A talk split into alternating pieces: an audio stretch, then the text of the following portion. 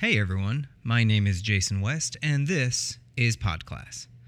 Boy, do I have a great show for you all today. My guest is Justin Shabazz. He is an assistant principal at a charter school in one of the many low income communities of Los Angeles. In this interview, Justin and I talk about working in a low income community, how to connect with pretty much any type of student, and what everyone needs to know before going on a hike. It gets pretty in depth. Now, before I start the show, I want to try something new this week. I've been told you should talk more about your tea obsession. What do you like to drink? Educate us, you so called teacher. First, it's a little aggressive. Uh, settle down. Second, okay, message received. So, what I'm going to do is I'm going to briefly talk about my week and I'll also share what tea I'm drinking today in a quick segment I'm calling Tea Capping the Week with Mr. West. God, that's such a good title. Okay, so the tea I'm drinking today is Art of Teas Azai's Choice Sencha Tea. Mmm, that is refreshing. This is a green tea from Japan. It's pretty grassy, and if you oversteep it, it can become this weird combination of muddy and bitter tasting. But if you steep it just right, it's pretty refreshing. You'll know you've steeped it for the right amount of time when the liquid gets kind of light green. Anything dark and yellowish in hue is probably oversteeped. Now, sencha is the most popular tea in Japan. In fact, something like 80% of all tea that comes from Japan is sencha. So, yeah, I'm drinking it today because I'd like to be just like this tea, relaxed and healthy. But I am neither at the moment. Uh, why? Well, I have two small children who have recently figured out how to team up on their parents at night. So we put one kid to bed, and then the other one taps in and wakes up crying, and then we put that one to bed, and then the other one taps in and starts crying, and this goes on almost all night. So yeah, not feeling so relaxed uh, and healthy. Yeah, I I'm feeling sort of healthy these days, but not in like a good way.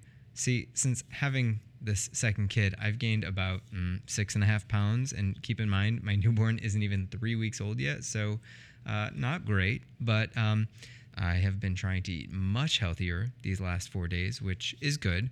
But my body is now completely addicted to salt and fat and sugar. So I am currently at baseline, constantly fighting off the urge to spend my entire salary at a local Dunkin' Donuts. So that's fun. Otherwise, this is a pretty good week. Uh, we've had a really intense heat wave here in Southern California with temperatures reaching as high as like 93 degrees, which also, without air conditioning in our classrooms, translates to about 102 degrees. Like, seriously, SoCal weather. Sweater weather means wearing sweaters, not turning us all into sweaty messes. I also went to an AP coordinator training this past weekend, and it was really cool because apart from the fact that I learned so much more about the job that I'm going to have to do, uh, and I feel so much more prepared uh, for the task, which is way more monumental than I think anybody could have truly been prepared for before going to this training. Um, but what was really cool is I used to work at a charter school years ago. This is actually my first teaching job in LA was at this charter school and this training happened to be at one of the newer schools within that charter network. And I taught at a middle school and I actually taught the theater program. I was the quote drama teacher. And what was really cool is that I was the first drama teacher. I was the only drama teacher and I got to create the curriculum. And flash forward eight years, and I am at this new charter or this new school in that charter network. And where, of course, is my training room, but the drama room, which is really cool. But even cooler than that is the fact that in this room, there were remnants of my curriculum all throughout. You know, there was archetypal masks, uh, you know, from the ancient Greek theaters. There were certain uh, plays that the kids were reading. It was just really heartwarming to see all the work that I had put into this class and this curriculum not only did it survive, but it's flourishing and it's having a positive impact on all these other kids. And uh, yeah, it was a pretty great way to end my week. All right.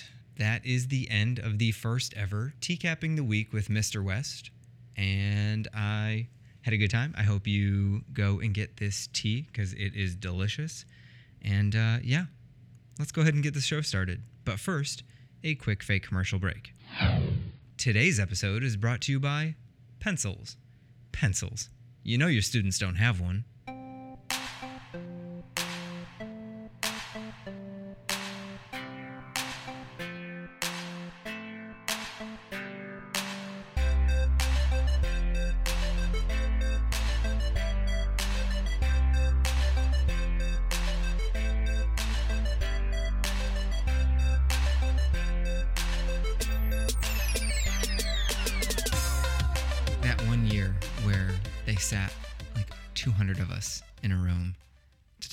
Differentiation was like the greatest moment of my like ironic educational Step career. here for a second. yeah, right. so, uh, welcome to the show. Oh, thank you. Thanks for being here. Thanks for giving up time out of your uh, weekend in this lovely weather we're having. My pleasure. Um, you are actually the second principal I've had on the show, and uh, I'm really interested in getting your perspective because you haven't been a principal for too long. You've been in the classroom. How long were you in the classroom? About seven years. About seven years, and you were teaching middle school math Yeah. the whole time. Mm-hmm. What? When did you feel like uh, it's time for me to get out of the classroom and go into? Because I'm, I'm always interested to know because I'm I'm in the process of getting an admin credential, Yeah. and I still like I waffle back and forth about you know is it time to get out? Is it not? Mm-hmm. What was sort of your transition into this is the next step? Um, it was actually BB's idea. BB's my wife. She wasn't my wife back then, but I would come home and I think I was, um, I think a little demoralized at times. I knew how much effort it was going to take to prepare the lesson and I would get in this space where I would continue to want to do more or change something. And I think there became a point where I didn't feel like the impact that that change would have was worth the sacrifice in my personal time. Mm. And I wasn't getting any additional coaching as a teacher. So I didn't really have a lot of support in terms of how to work smarter. Mhm. So I came to the conclusion this is as good as it's going to get. Mm. And I was Do you still feel like that's the case? No. Interesting. I actually think I'm a more effective teacher now than I was when I left the classroom, which is funny because I'm not going to go back to the classroom. Yeah. The great irony. The great irony. And and honestly, like I feel a little bit arrogant even saying that because I'm not teaching. So who knows? Like if I was actually in the classroom, what that would that would really Mm. look like. It's a little Monday morning quarterback. Yeah. I found that yeah, there's a lot of um, there's a lot of admin in the world who, uh, and I- and I'm not saying this about you, but No, you and. I know that we've we, it. we've we've seen admin in our careers that are just like, you know, you do this and you do that, and you're like, mm, I actually remember you as a teacher. Yeah. you no, that's not. I'll I mean, I'll freely admit like I don't I don't think I am the best teacher, but I just think because of having so many years of coaching, Yeah, I have such a better developed sense of That's true. what goes wrong and what can work. Mm-hmm. Um, The best way to when I when I taught this be able to last year, it, right? after our math teacher left and I had an opportunity to actually teach, I taught way differently than I did when I Hmm. was actually in the classroom, and I loved it. I was really enjoying just like having a classroom to myself and being able to conduct my little laboratory of things that I wanted to do. So you got was- to like you got to do your own back to the future bit where you got to go back do things and you're like now with hindsight i would have done this when i could go back in time Right. because you, you were saying you had a teacher that left in the middle of the year right. and for the sake of time or money was it that your school was like we need you to It was more just I think about maintaining trust with the parents. Um cuz after he left, we had like we we had a long-term sub and uh, and an aide, and the aide was actually better instructionally than the long term sub. The sub didn't really have much of a presence, and she was struggling a lot. So at first, we sort of triaged the situation, and it was like, okay, we're gonna have the aide teach these two classes, which were more challenging, and then the sub teach these two classes, which are a little easier. Um, and that still didn't work. I think she had great intentions, but I don't think she was mature enough to really do the prep necessary. Whereas the aide was spending, it was obvious she, he was spending hours outside the classroom prepping lessons. And so he would give his lessons to her and then she would botch them. Yeah. And not that she's incompetent, she just didn't have the time to do the prep Right. to internalize what he had worked on. Sure. So she was kind of making it up as she went along. Yeah, it's really funny when you, um, you know, you give a teacher something that you've created, Yeah. and uh, if it blows up for them, Right. it's oftentimes because they just were like, "Oh, good, now the work's done," Right. and they don't have to. They don't stop to think about it and figure out the why this is happening. And, Right. Uh, And if it fails, it's not their fault. I once, I once, that's true. Yeah. I once uh, had a teacher who uh, I had changed classes in terms of what I was teaching, Yeah. and I was no longer teaching this one unit, uh, this one uh, play that I was teaching, and I gave the teacher. I said, "I've changed. Now you're taking over. Here's the packet of work that I made. Here's the whole unit Right. that I made with the packet and everything."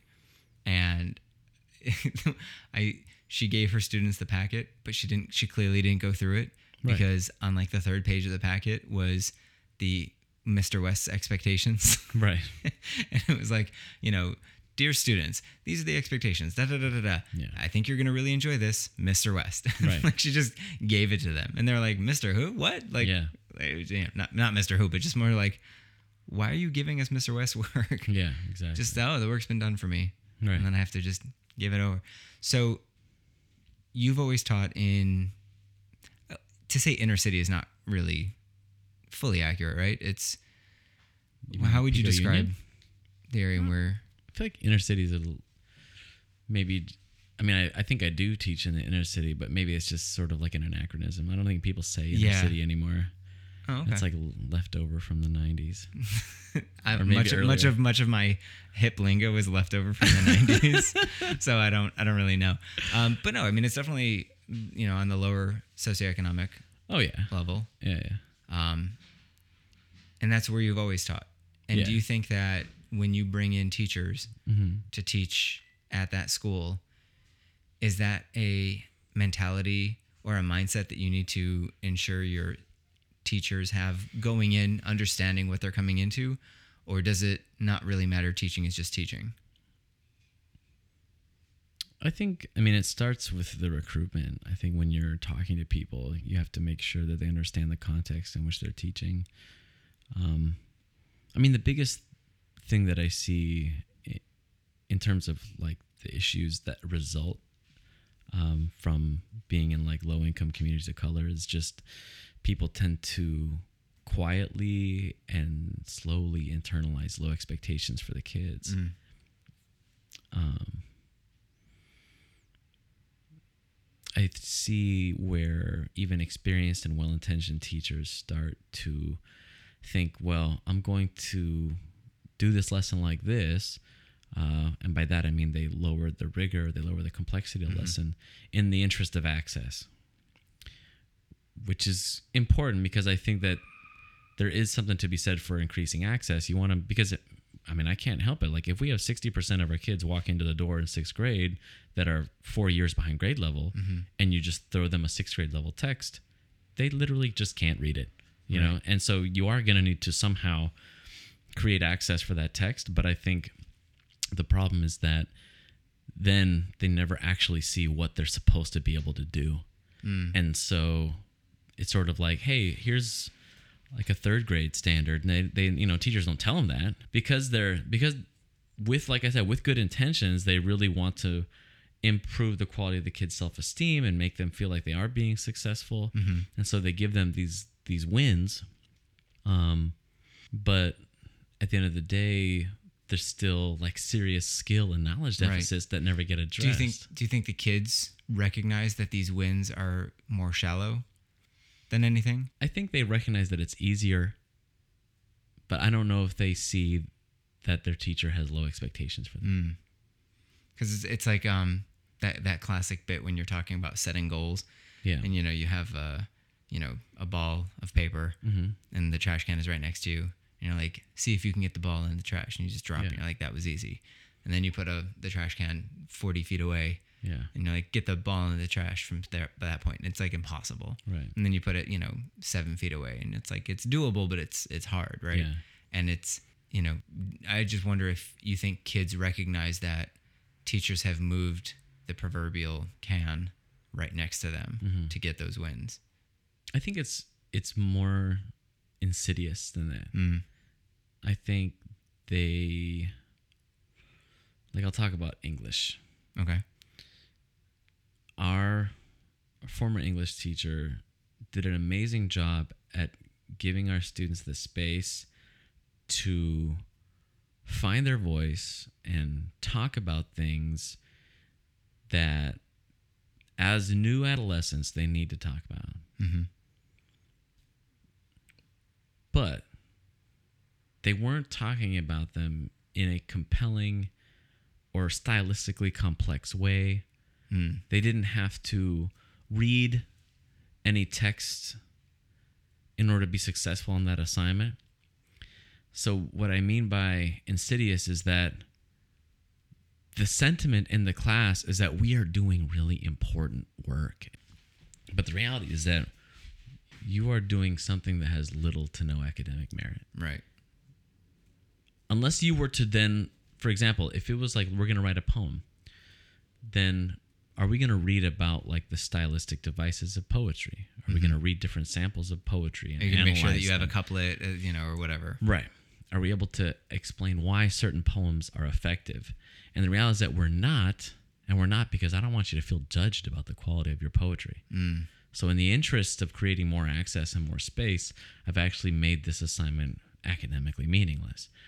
So, that's kind of what I mean by insidious because it has the veneer of depth. Mm-hmm. It feels like we're doing something important. People are crying. I mean, middle schoolers are crying at Middle any given schools are day crying, anyway. but they're talking about like Yeah. losing parents. right. They're talking about important topics. Right. You know? So so to answer the question, I don't think they feel like it's been that the trash can's been moving moved closer so much as this like, oh, we're just not shooting for a trash can anymore.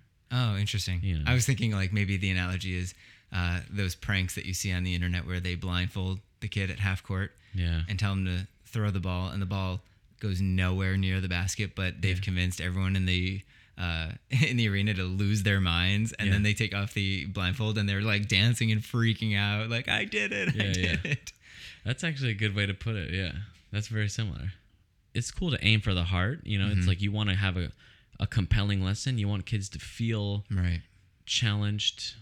Um, but I think we challenge in the wrong way. I think we challenge emotionally, which it's like, can you be more transparent? Can you talk about these difficult things and mm-hmm. and bring them out? And I I don't think that's our place as educators. I think we can create a safe space. Don't get me wrong. Like I think that if you can create a safe space for those things, then that's wonderful and that's beautiful and that's that's great. But I think we are not really trained.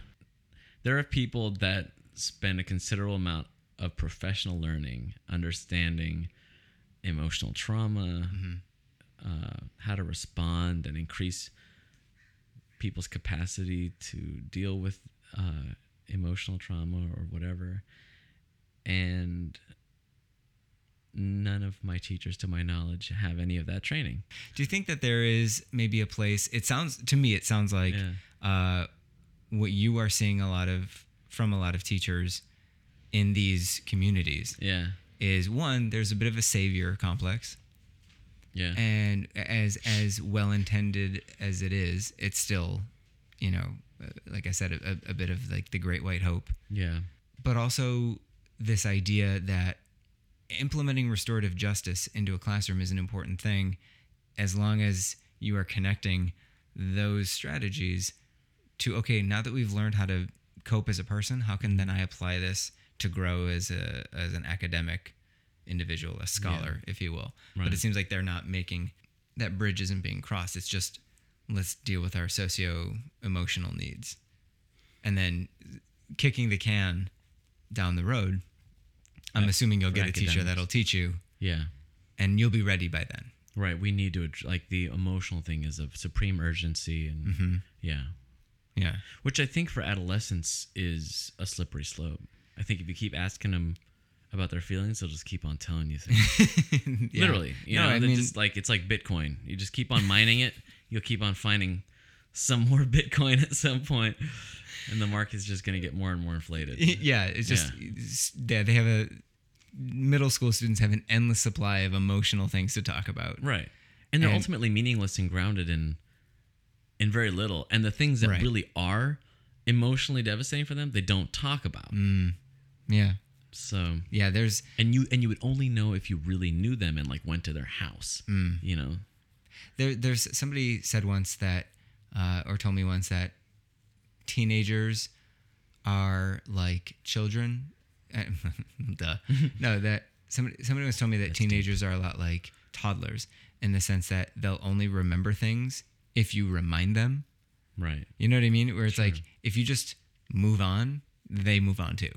But if you just keep saying, "Hey, Yeah. tell me about that. Are you still feeling sad because your friend betrayed you because they told someone about their party before you or Yeah. whatever, you know, middle school drama." Yeah, exactly.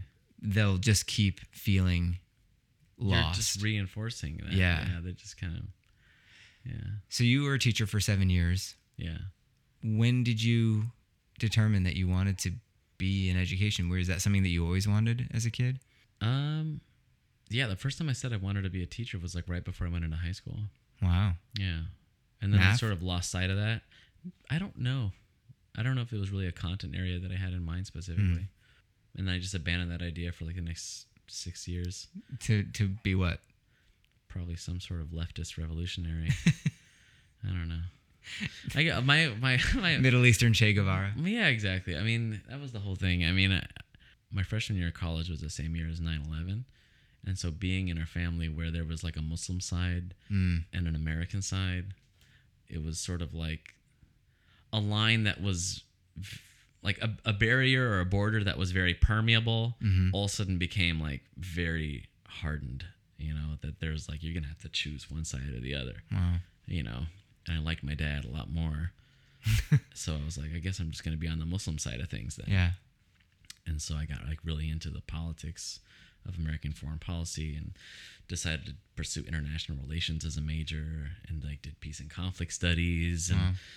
yeah. What and did your dad was- do? Huh? What did your dad do? He's a mechanic and a car salesman. He's he doesn't have a college degree. And mom? Mom's a social worker for San Diego Regional Center. So no no background in education, but at a young age you were thinking, My mom's side, despite my mom's job, her family's full of teachers. ah, Yeah.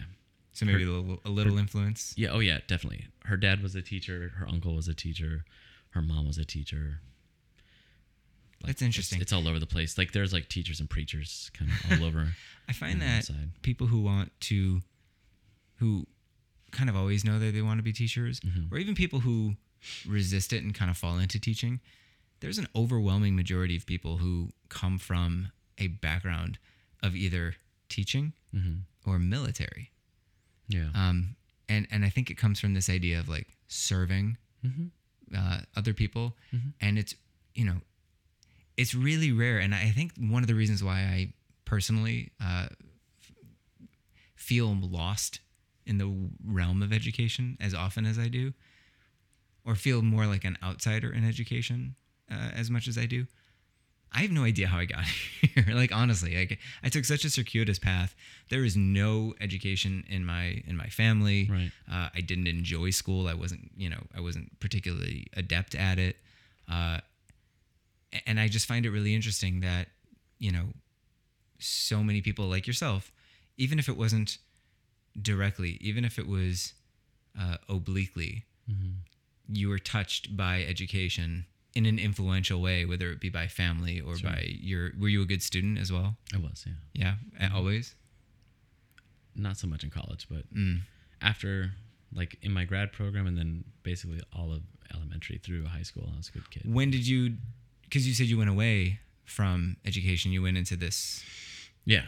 When when did it? When did the sweet siren song of education call you back to the rocks to crash and Um, die? Yeah, it was That, that, that metaphor didn't work. No, Sorry. it's perfect actually. I had a friend who so my first job after college was at Starbucks and I had a manager who I really looked up to and he went back to grad school at USC's social work. And when he left, program. you stood It's on top of the cappuccino machine and screamed, "Oh, Captain, my Captain!" Exactly. Okay, perfect. Yeah, so I followed him. well, he encouraged me to apply for the USC's MAT program. He's like, just gave me a brochure. He's like, I think you should go for that. And what is that? It's a Master of Arts in Teaching. Mm. Yeah. Up to that point, I didn't really know where I was going to. I felt kind of rudderless and I was sort of looking around like, I don't know what I want to do. Um, and I started substitute teaching in Garden Grove School District and I just loved it. I was like, this is great. Now you have a really big uh, musical background as well, or Yeah, yeah. not musical as in theater, but musical as in playing instruments. Yeah. Was there a moment when you thought, "I'm not going to teach math. I'm going to teach music"? no. Is that ridiculous? Not even a moment. not even a moment. No. But you were, were, were- I mean, weren't you not like extremely into it, or Music? yeah, Oh, like, yeah. like you I've were in Played music ever since I was 10 years old. My mom's like piano, guitar, every single one of, except for my dad, everybody in my family's musical in some way. You know what I find, not to get too, you know, Sure. uh, armchair psycholo- psychiatrist, psychologist here. Uh, you mentioned earlier, you're like, oh, I like my dad more, Yeah. but you ended up going toward everything else with your mom's side Oh, absolutely. yeah. like, I like my dad so much that I want to be nothing like him. Well, you know, I think there's an inward reality that I'm just a lot more like, like internally, I just think I'm more like my mom's side of the family. Mm. Yeah. Like they're, you know, they're all like intellectuals and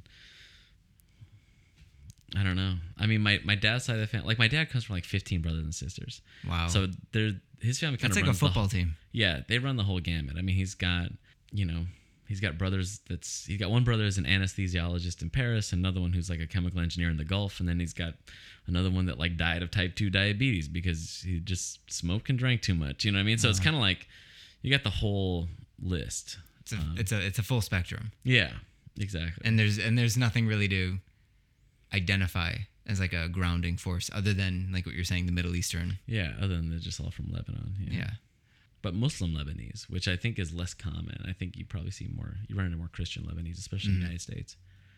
Yeah. and did that have any impact on you in terms of your post 9-11 existence Yeah, I think it just made me more aware of just how deeply racist United States society really is. mm. Yeah. and do you think that impacts your because you've taught in these i mean I, I hate to use this word because it's just it's so filled with coded language but you've taught in these urban Sure. schools from, do, do you feel like that has sort of your experience your post 9-11 experience has sort of led you to teach in these communities Oh yeah, absolutely, without a doubt. Yeah. W- uh, and, and on a conscious level or Yeah. It was I mean my decision to well I mean the way that everything kind of came together was the confluence of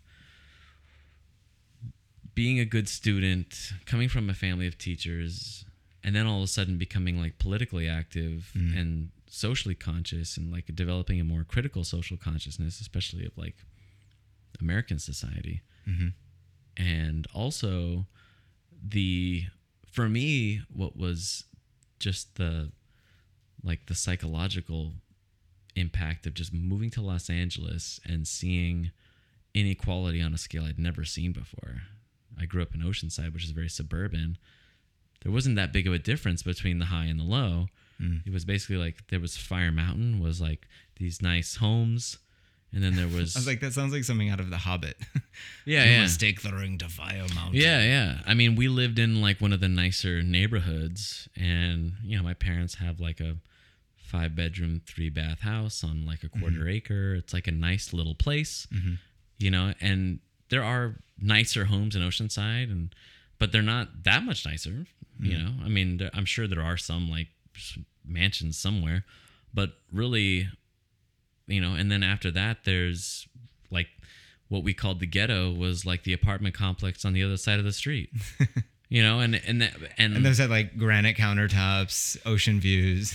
like, you know, I mean, it, it was like I so when I moved to LA and like I never had seen so much homelessness. mm, like and not just like homelessness but like abject homeless like Yeah. Mm. people that are just filthy you're just like like this is insane you know and like or seeing skid row for the first time mm, and just being like oh there's just like a, a tent city and it's like two blocks away from the tallest building you know i mean it's like yeah. these capitals of finance and the the Diamond District. yeah and it was just wild to me and it was really upsetting and then also i went to usc Right.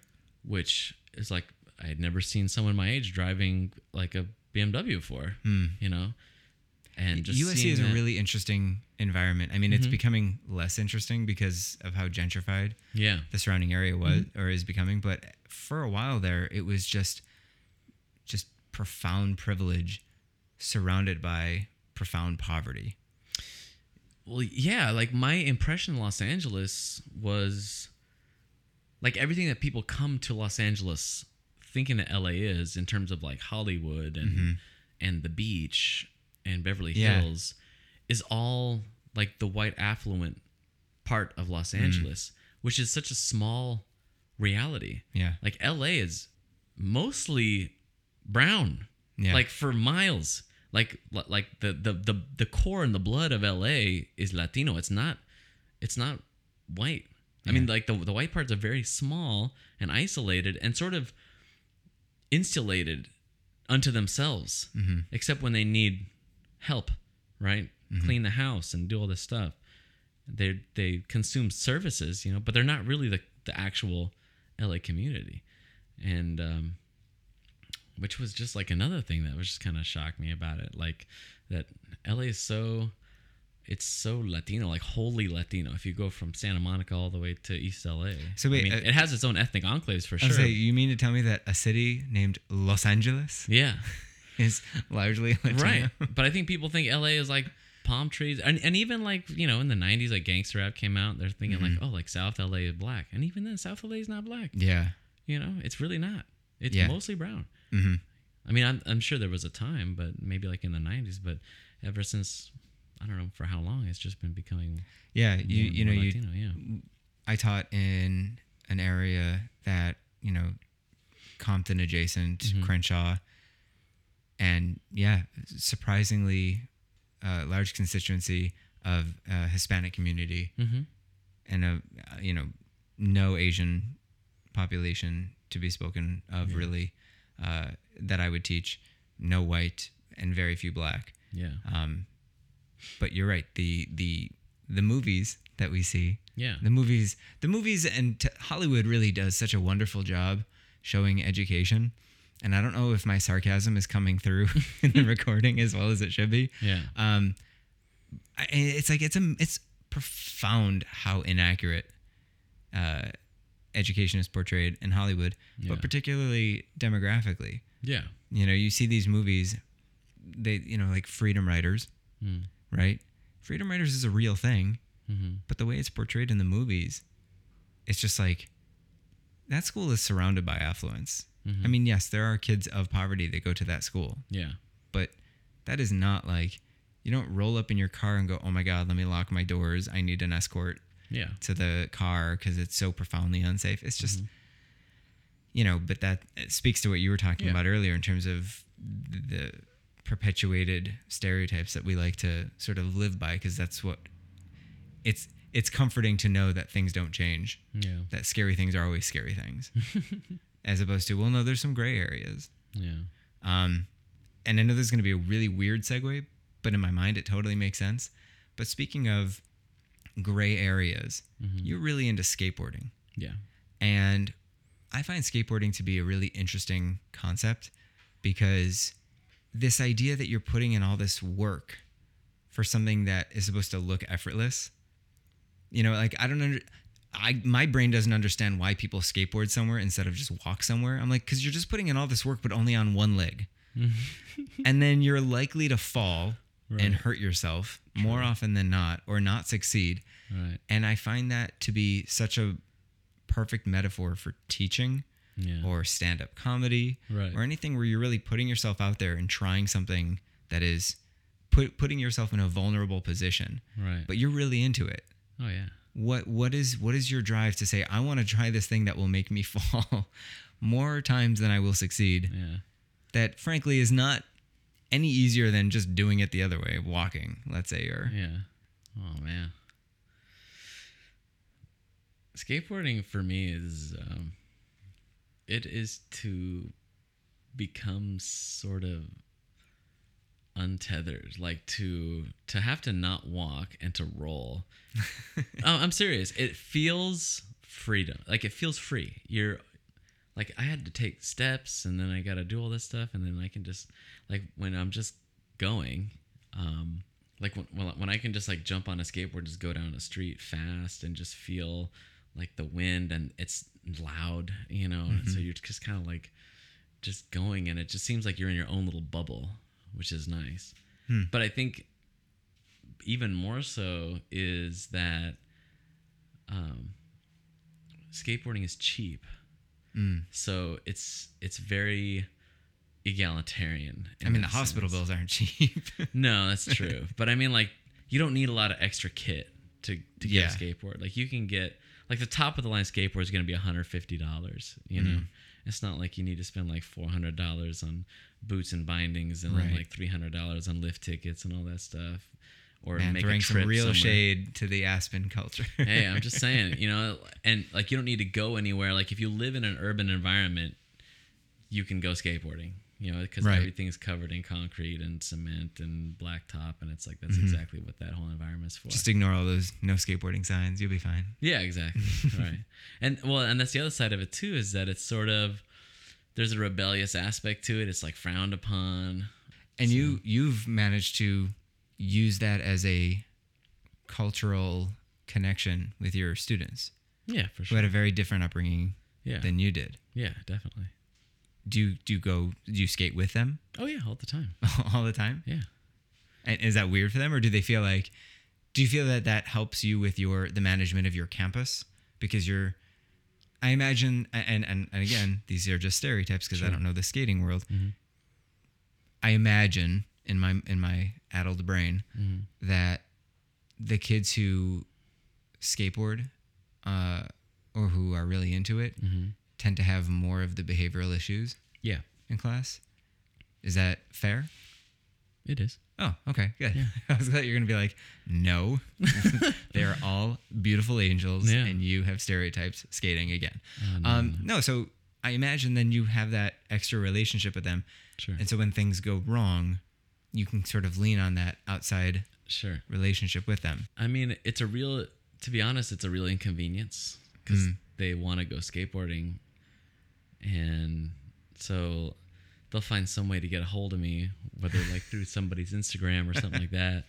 That's And, creepy. Uh, yeah, and then they'll they'll be like, "Mister, what are you doing Sunday? Let's go." These kids skateboarding." can't read, by the way, at grade level. They're like five grades below. They can't do any equation, but they can find a way to hack through to get to your Instagram That's right. Yeah. when they need to be. Yeah. They can be extremely proficient. Hey, one of them. There's a there's a kid going into seventh grade right now who has an IEP, and loves to skateboard. He's a great kid, um, and he has my phone number. And I don't know how he got my phone number. Wow. I don't know where he got it from, but he he calls me because he's bored and he's like, "What are you doing? Let's go skateboarding." And I was like, You're like, please don't call me. And I just, I know, you know what? I didn't even, I, I wasn't even upset about it, to be honest. I was just like, kind of impressed. I, I, I was just sort of like, hey, what's up? like, it's like that Anchorman quote you ate a whole wheel of cheese. I'm not even mad. I'm just impressed. yeah, exactly. like you called me? Yeah. I'm not even mad. I'm just impressed that I know, like, I would out. never, I would have never called a teacher when I oh, was. Oh well, I mean, kid. forget like the guts that it takes to Yeah. do that, but just the also the But it's not even like he's with his friends and it's like a dare. It's like he's just sitting in front of his house bored. He's like, But that Mister, also what are you speaks to the doing? relationship. Like, come over.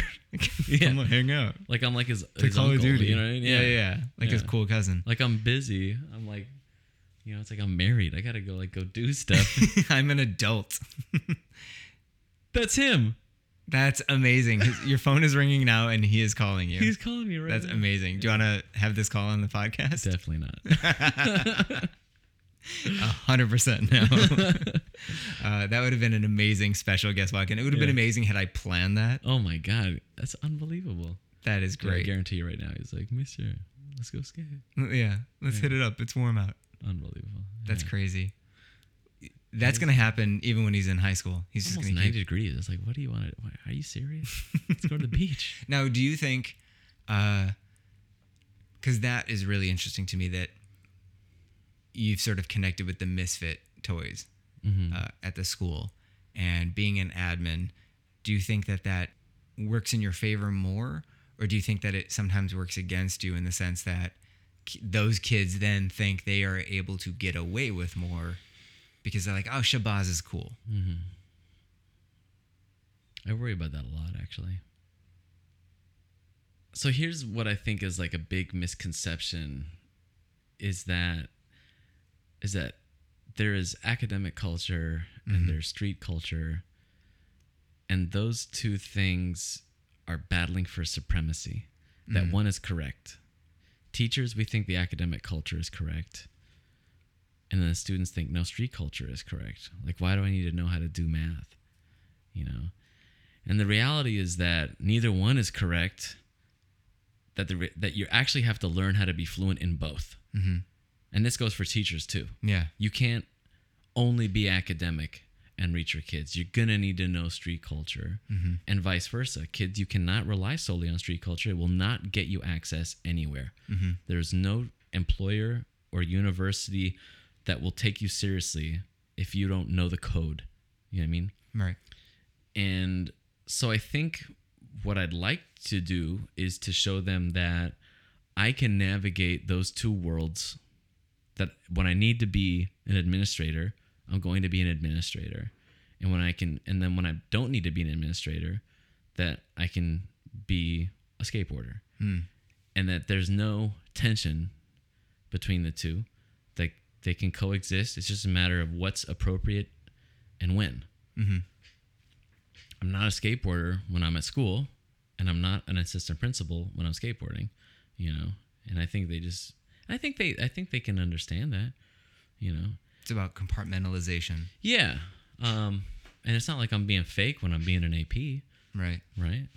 Or vice versa, that I'm fake when I'm being a skateboarder. Like I love skateboarding, and I also have a job that I'm really passionate about. Yeah. I think the biggest thing for me is I think what what kind of complicates things is that there is a point where I wish they would talk to me about school. Like I want them to be like, I need help on this, mm-hmm. you know, but I cannot force that issue with them because then all of a sudden there's like, why are we skateboarding? So because so that I can bring up my classwork to you, Yeah. and I just don't. So it's Feels disingenuous. Exactly. So I just sort of, if it comes up, it comes up, and I'm like, oh yes.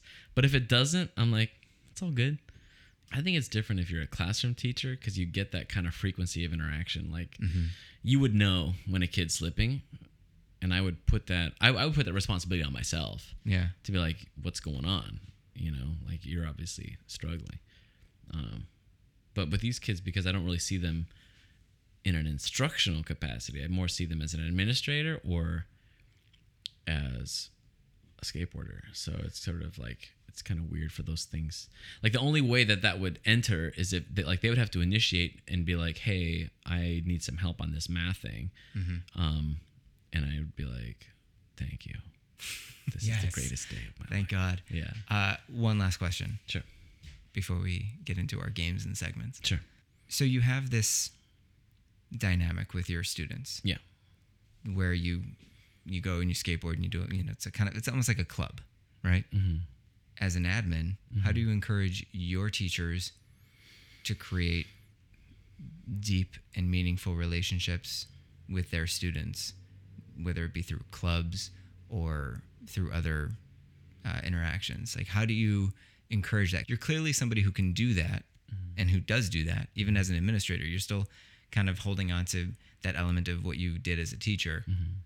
How do you teach that or encourage that in your campus? The way that that manifests itself is in management. Usually, when you have weak classroom management, that's that's because the teacher has not. I'm not saying you have to make like an intense personal connection, but like you have to know who your kids are. Like, there's no way around it. I mean, I mm-hmm. just can't. I mean, for a long time, I think I'm I operated on a lot of assumptions as a teacher about what they like and what they do, and and I was wrong more often than not, you know, and I would have to spend time with them and get to know them. And I think the more that our teachers do that, the more that helps kind of train them to see our students with a different lens. Not so much disadvantaged, but just sort of that that they need us as like a platform. Like we need to to serve as sort of like an elevator. Like we like that their voices are valid, but they're not going to reach a necessary level if we're not in their lives. Hmm. Anyway, but to go back to the question, I think like the way that I go about it is usually when we talk about management and talking about routines and like why why do we need to do class this way? It all comes down to values and what that person is thinks is important for that for that group of kids. And I think if that's not really well communicated, then you're going to struggle for a long time because it's like, why do we have to do this? And it's like, well, we have to do this because I want you to learn. You know, I want you all to become strong and smart and capable. And I think that You're my needs to be- replacement. Exactly. You know, what I mean, I think people need to be able to communicate that. And if they don't, then they start to lose it. yeah. That this is why. And all of a sudden, the kids start dictating why we're doing things, and their Mm. reason is that because it's stupid. well, just they just don't understand. You know. Yeah. Yeah. They want to do things their way. Well, I think that's a really good place to leave it. Uh, speaking of stupid things, Yeah. uh, you ready to do some games? Let's do it. Yeah. Okay, so our first game Yeah. is called Make a Rubric for That. Right. And in education, we like to, teachers like to make rubrics. It takes a lot of the personalized aspect out of grading. It either is or it isn't. Mhm. You can let students know in advance this is what I'm looking for. Oh, they can Sweet make criteria for success. Yeah, exactly. but I'd like to take that idea and apply it to the rest of the world. Of course. I know that uh, you're very big on rubrics. So I'd like you to make a rubric for something that you are truly passionate about. What is something you'd like to make a rubric for? Well, I love being outdoors, so Mhm. let's make a rubric for how to be a good hiker. Okay, Yeah. great, excellent. So what are what are the categories for success that you need to be a good hiker? So let's start with just sort of exterior accoutrement. Um, you need to depending, have the right equipment. Hmm? You need to have the right equipment, absolutely, yeah. but you don't Appro- have too much equipment. appropriate equipment. Yeah, exactly. Um, I would say, I- I mean, I would prefer some sort of vacuum insulated water device. I don't think you should be bringing anything disposable. Pack it in, pack it out. Okay. Um, I think a couple of snacks are good. Not overboard. Something you know, high protein, high So- fiber. So here's something that's sugar. interesting. Yeah, You, you're, you're, I- I'm hearing this and I'm like, okay, I get it. yeah. But I guess the question is, what kind of hiker are you? are we talking about? Are we talking about like, oh, I'm just gonna walk Right. uh, a three mile trail, or are Mhm. we hiking deep into the wilderness to find our true selves? So, so the last great hike I did was about nine miles. It was uh, the Mount Zion Loop in Chantry Flats, and that was great. It was Okay. a beautiful hike. Um, This is a serious hikers only rubric. How to be a good serious hiker. see, I don't, I, I don't know if I have enough expertise to give Not you like a like a, weekend good, warrior. serious. Because there's going to be other hikers that are going to listen to this. They'll be like, "This guy doesn't know what he's talking I about." and actually have a absolutely right. huge hiking following. Exactly. I figure like most people passionate about education. I mean, most of the fan mail I get comes from like the hiking unions and There's a lot of overlap. There's a lot of Yeah. intersectionality yeah, yeah, yeah, between ed and, and the outdoor world. yeah, ex- Yeah. exactly. Some genuine adventure, risk taking. Uh, people die in the process. It's, it's a lot of got grim. exposure. Yeah, Eaten by a bear. it's dark. Yeah. No, no, that's actually a Betsy DeVos myth that bears are gonna enter our classroom. Yeah, yeah, Yeah, yeah. exactly. Okay, so mid to moderate serious hiker. yeah, yeah. Maybe not hiking across Sure. the country. But a but good, but I uh, but I think you're bringing up kind of like purpose, and I think that's a good yeah. a good uh, So maybe a good start. Because for five me, mile like, minimum.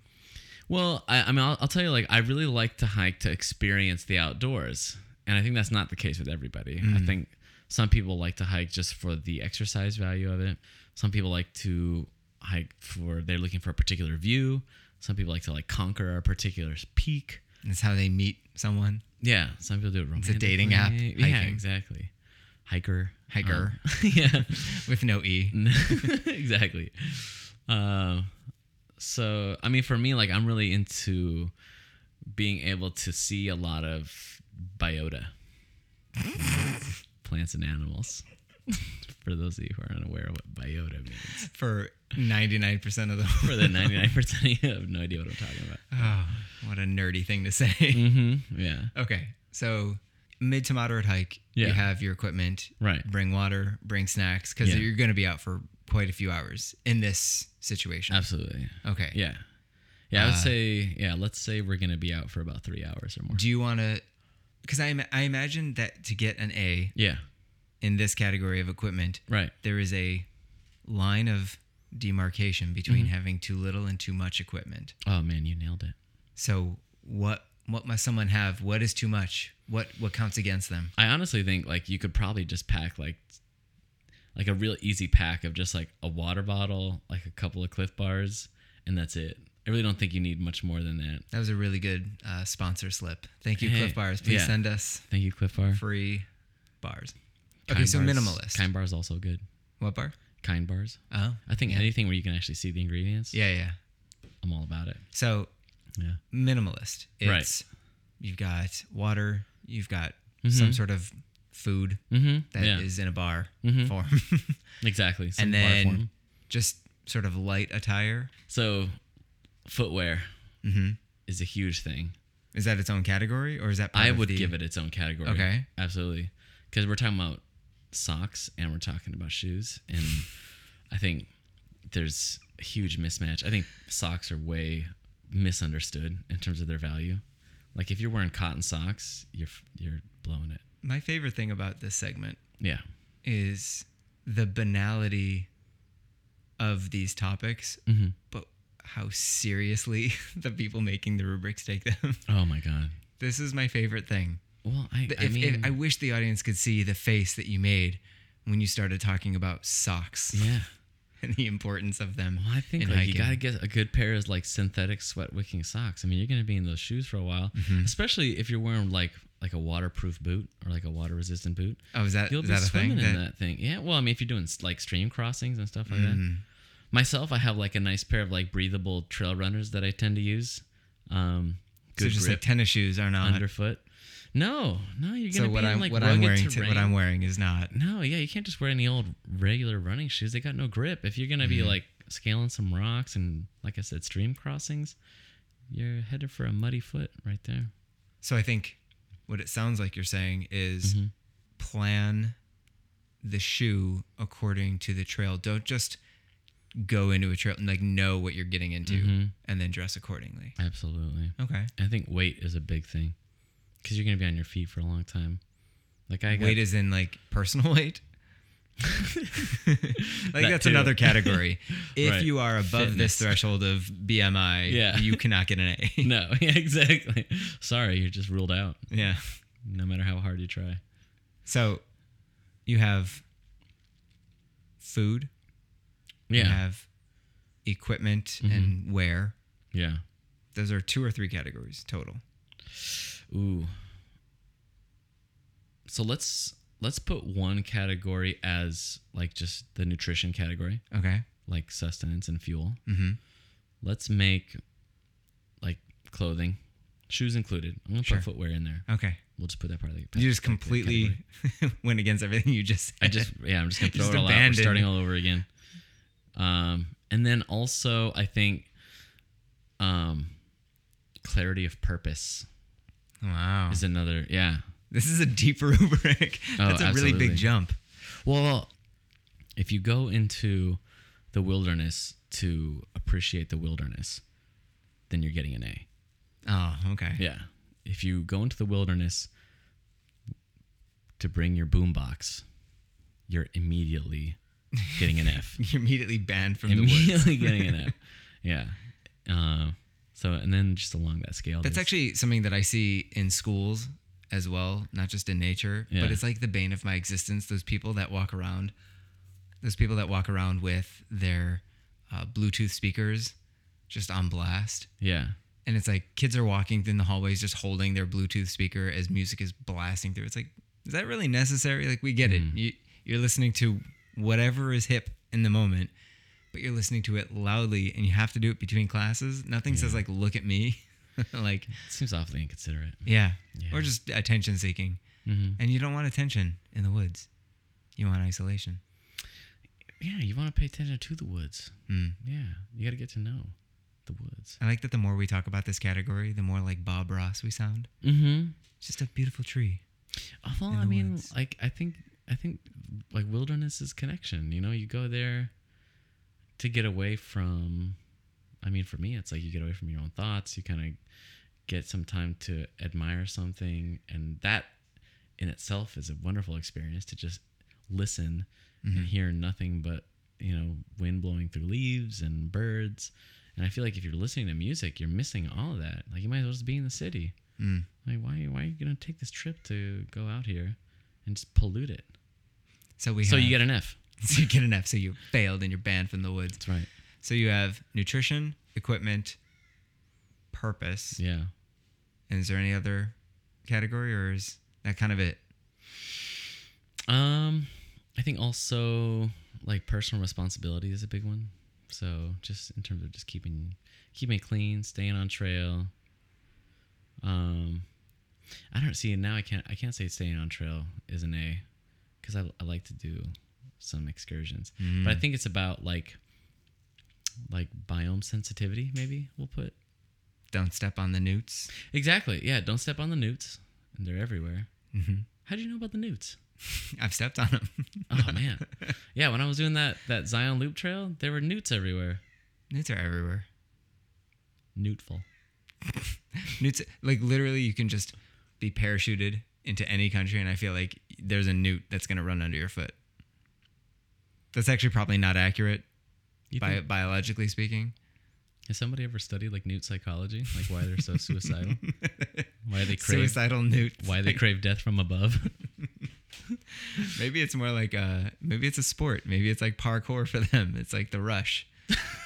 you know, like we bungee jump. Wait, of death or of coming close to death? Like yeah, of coming close. Like we bungee jump. We Right. jump out of airplanes. They They, run quickly underfoot to see if they can get through. Can someone notice me in time? wow, I, that that brings me a whole new level of respect for the newt. yeah, Yeah. we should have made the rubric on newts. Oh, that would have been great. All right, so ultimately, if you want to get an A as a hiker, bring some food and water. Yeah. Don't litter it. Right. Know why you're going in there Mm-hmm. with a purpose. Have a purpose. Don't just do it to kill time. See, I, I don't even want to say have a purpose. Have the right purpose, which is enjoy My woods. purpose. My purpose. Exactly. I'm going to go ahead and just say there is a right and wrong purpose. I am the best hiker. hiking. I'm Yeah. the best kind of hiker. I am the best kind of hiker. Be me and get an A. Exactly. Perfect. Yeah. All right. Well, this is great. It takes all the personal stuff out Yeah. when I just go straight to it. Rubrics eliminate the personal nature of grading. Yeah. So for my rubric, basically just be me. Be me, and you get an A. Perfect. now we don't have to have these silly arguments about stylistic differences. You Don't worry about want? reading Be any of this. Yeah. Look at me. Do Be me. exactly. Class dismissed. Right.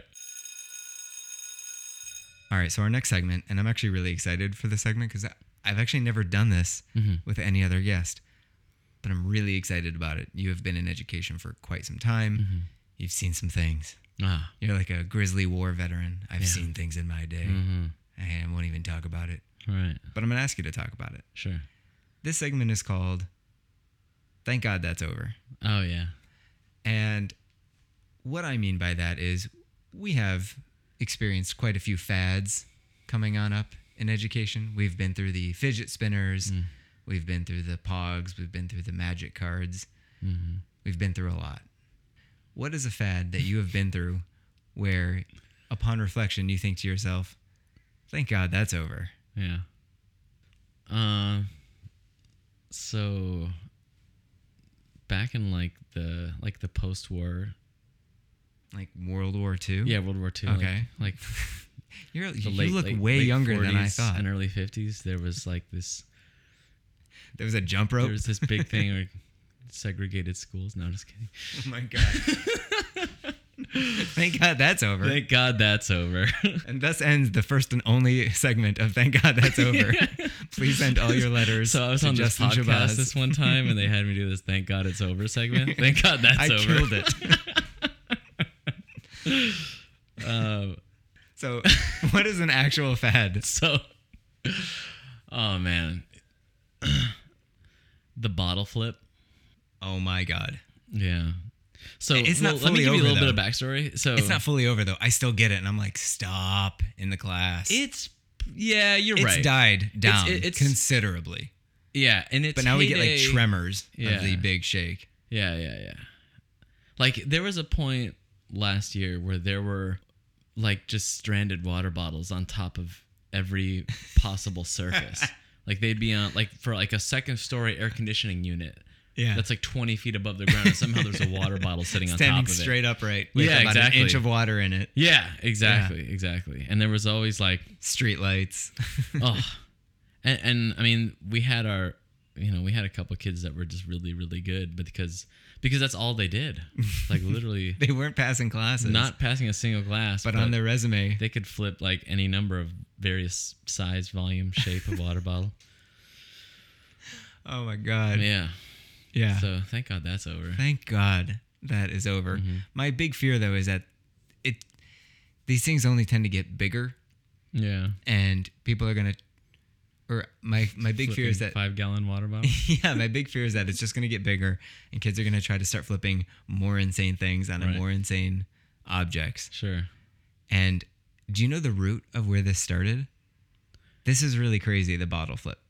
Uh i thought it was like a talent show Yes. yeah i saw the original One video kid. Yeah. And you watch it and you're like, oh, that's funny. And Well, the then the it whole becomes the auditorium erupted. of your existence. yeah exactly Because he just walks up and he's like, one try, flip, and Yeah. the whole auditorium loses its mind. Right. You should, if you haven't seen it, YouTube, bottle flip talent show or whatever. right And, but that is the start. It's like the single shot fired Oh, against yeah. Arch- Archduke Ferdinand. Yeah. And it started this whole thing. and now we're all in its wake. he was the serbian assassin Yeah. Thank God that's over. Thank God that's over. Yeah. Thanks for playing. I can't wait till the Fortnite thing is over. Oh, I, I I'm so afraid that'll never end. We've said that. We've been here before, We've been here before. Let's have hope. We've been through one. We'll get through another one. Exactly. We'll be all right. Yeah. Well, thanks. Yeah. that was we'll good. All right. Okay, so our final segment. Mm-hmm. It's time to uh, wrap things up. We had a lot of fun. Mm-hmm. Learned a lot. we we got we got real deep into uh, both international relations, Mm-hmm. socioeconomic status, uh, purpose of hiking, Oh man. and and water bottle flipping. Yeah. We've gone through the whole PTSD of that. That's right. Now it's time to bring it home. Mm-hmm. At the end of every episode, I ask the guests to give an extra credit assignment to the listeners. Oh. It can be anything. It can be reading a book, checking out a TV show, trying a type of food, mm. whatever. What is an extra credit assignment that you would like the podcast audience to take on before the next episode starts? Or before the next episode? I actually have two. The one, the, the first one's short. Read Ghettoside by Jill Leovy. It's a beautiful book. I think if you're struggling to understand the nature of the Black Lives Matter movement, read that book. Um, the second extra credit assignment, um, LA Times food writer and Pulitzer Prize winner Jonathan Gold recently passed away from pancreatic cancer. Yesterday would have been his 58th birthday, I think. And so your extra credit assignment is, like Jonathan Gold, go to a restaurant where nothing is in English, that you understand very little of what's happening or what's being ordered, and do not get what they think you want. Get something that you think they like or that their specialty is. Um, that was his technique, and it, um, I think it shows a lot of respect for their Also, a lot of courage. A lot of trust. Exactly. Yeah. Wow, that's really good. Okay, so you have a reading assignment Mm-hmm.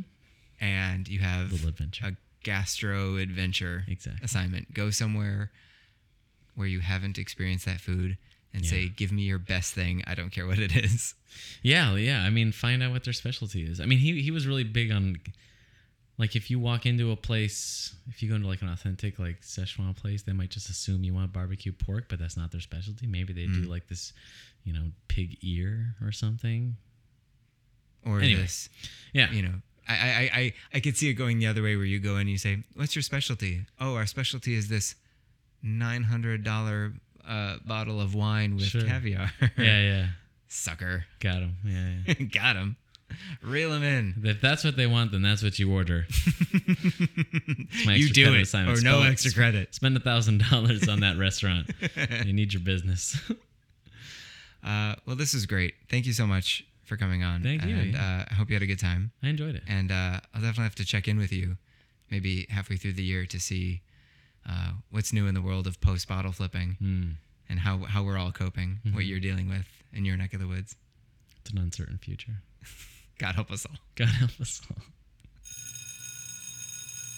Okay, that is our show. Thanks again to my guest, Justin Shabazz, and thank you, my pod classmates, for listening. If you wouldn't mind, please go right to the Podclass homepage on whatever platform you get the show and leave a five star rating. The more ratings my show has, the easier it will be for people to find and enjoy.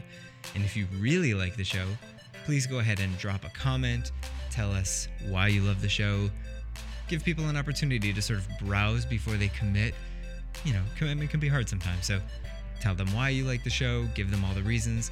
Maybe that'll push them right over the edge to say, like, yes, I'm gonna commit, I'm gonna subscribe to this show, and it's gonna that blue icon is now gonna be amongst my many podcast icons.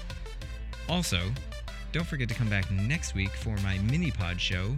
And remember, if you want your listener questions to be answered on the air, please don't forget to submit them to me through social media under the username at teachmemrwest or via email podclasspod, that's podclasspod at gmail.com. And that's all for this week. Until next week, podcast dismissed.